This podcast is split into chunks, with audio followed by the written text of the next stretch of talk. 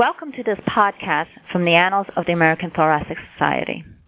I am Dr. Michelle Ng Gong, Deputy Editor for the Annals, and I'm here with Dr. Jennifer Stevens.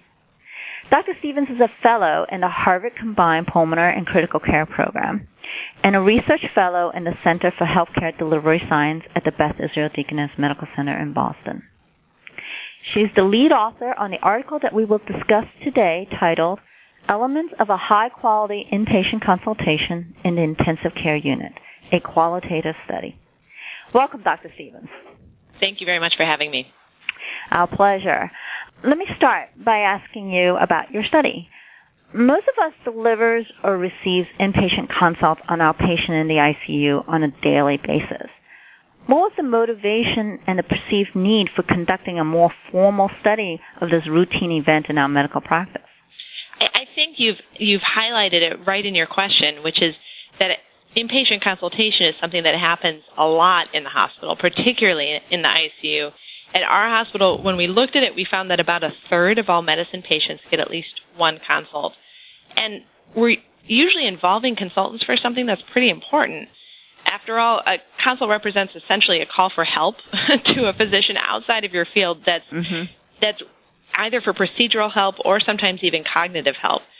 So essentially, here's an exposure that probably happens to millions of patients and often usually the sickest patients that often has the potential to lead to either downstream diagnostic tests, interventions, at its worst, sometimes iatrogenesis. So it seems like something we should be studying actively, but then when I looked at the literature, it actually turned out that we really didn't know that much about it.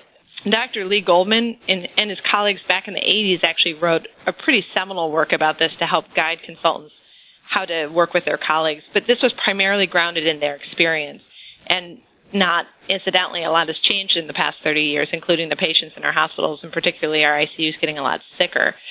And then some other authors have pursued this in interesting ways, looking at the utility of consults in their specific field but they actually usually treat uh, the consultants or the consultation itself as equivalent to itself. So essentially like a pill of aspirin as an exposure. So something I think our clinical experience, our everyday work would tell us isn't likely to be the case.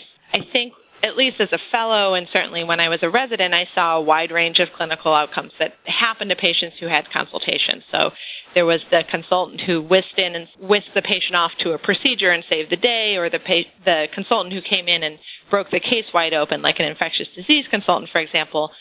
But there were also a lot of consultants that either didn't contribute anything or uh, were still either stymied or delayed care, or again led to led patients down a path that that potentially ended in unnecessary diagnostic tests. So our study represents basically the first effort to put this incredibly common consultation process, particularly in the ICU, under the microscope and then to tease apart that process itself so that we could understand what causes a consult to happen and then what makes up a good or a bad consult. Yeah, you know, it's um it's fascinating because everybody has some idea about what a consult should be like. Right. But you right. actually went about studying this in a more formal manner. Now, many people may not be familiar with the qualitative research method that you use to do this study. So, can you describe first how you went about finding the elements of a high quality inpatient consultation? Sure, sure. Qualitative methods themselves are, are helpful in this kind of thing because they really allow us to understand the intimate detail of how a process actually takes place. And I should take a step back to say that they're also useful in a project like this where it's actually relatively unstudied. And so if you were to try to design a large scale quantitative study, you wouldn't know which quantitative questions to ask. So it allows you to examine in a rigorous and scientific way a process and unpack it, particularly these complex aspects of clinical care. So when we came at this research question, we wanted to use appropriately rigorous qualitative methods. And my mentor and senior author, Mike Howell, and I collaborated with two other people, a physician in general medicine, Mara Schonberg, who has pretty decent experience in this methodologic space, and then actually a sociologist, Anna Johansson, who works both in qualitative methods and team science. And I'll walk through the, the specifics of the uh, process that we used. Very concretely, it's called a mixed methods approach. So we took a semi structured interview guide and sat down with the different critical care attendings and conducted these formal and recorded interviews. And then we built a code book of themes that were emerging from early interviews, and then we iteratively improved that code book. And finally, two physicians and then one non physician coded every interview to pull out all of the themes that emerged as part of this process.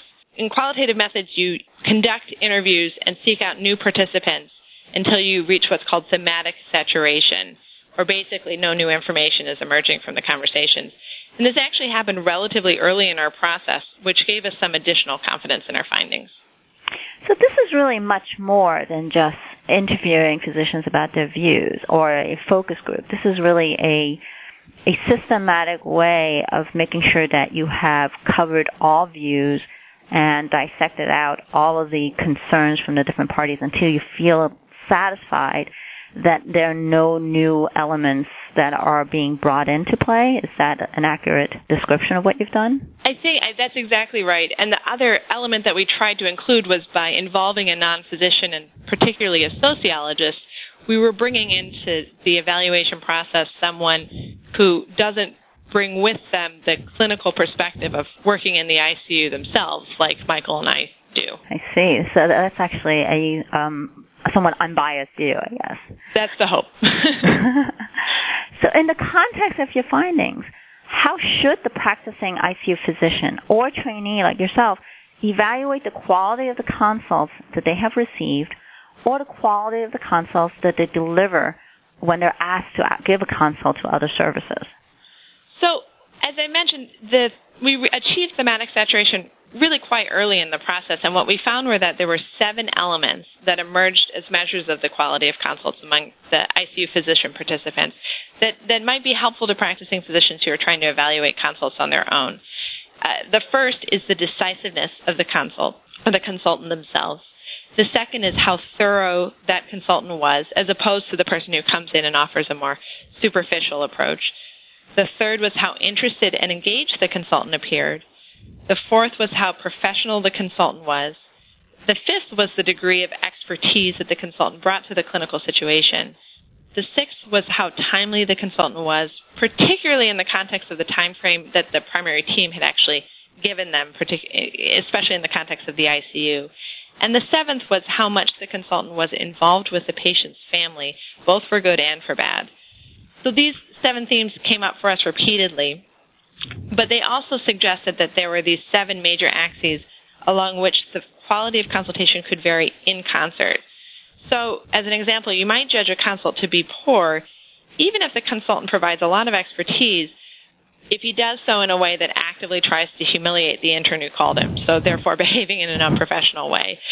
Or you could have a consulting team that shows up right away in a super timely way, but only sends the intern from their team, so doesn't really provide much in the way of expertise. So, a couple of things. We learned that consults are a far cry from either just good or just bad, or even all the same. And we found that while medical expertise was important, the quality of the consult was also determined by these other six elements that could potentially actually affect a patient's outcome. So that's fascinating. In, in some ways, it's, it's intuitive, but you guys put this together in the context of how each might relate to each other. Exactly. So your study concentrated on the consults to the medical ICU at one center. How can your results be similar or different when we consider consults in other areas of the hospital or actually in other kind of settings such as a community hospital or an other kind of academic center? You know, I should say that we started in the ICU partly because we hypothesized that consults happen more frequently in this space and with a greater degree of urgency. So we essentially wanted to use the ICU as a laboratory in which to study this this particular aspect of clinical care.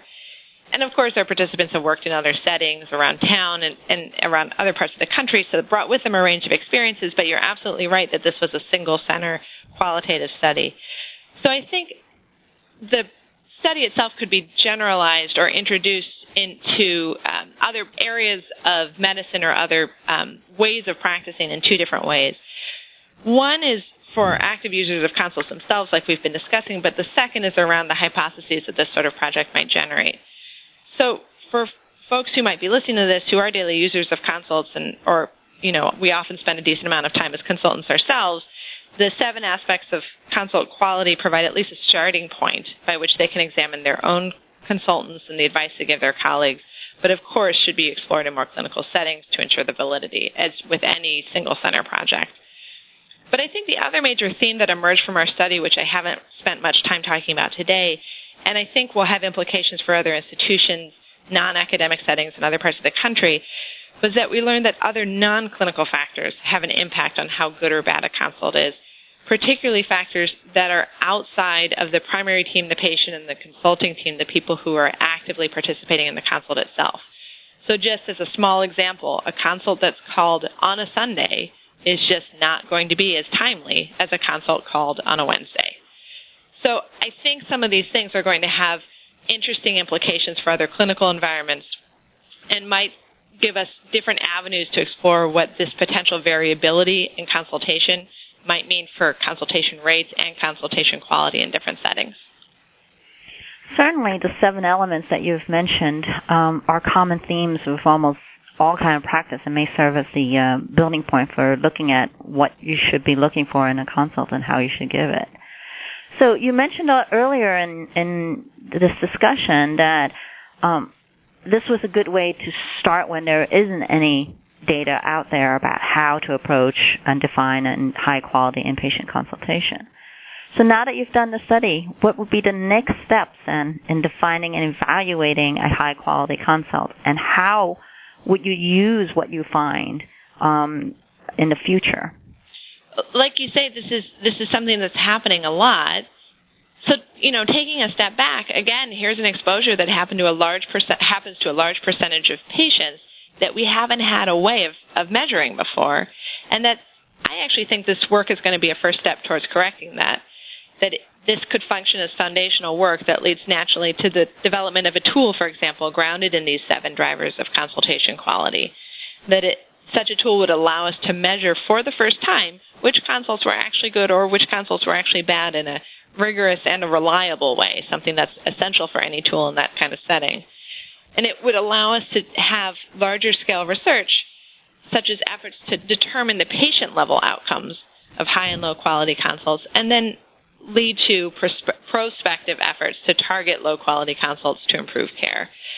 So essentially, I hope this study represents the first steps towards investigating, unpacking, and understanding this exceedingly common exposure for patients.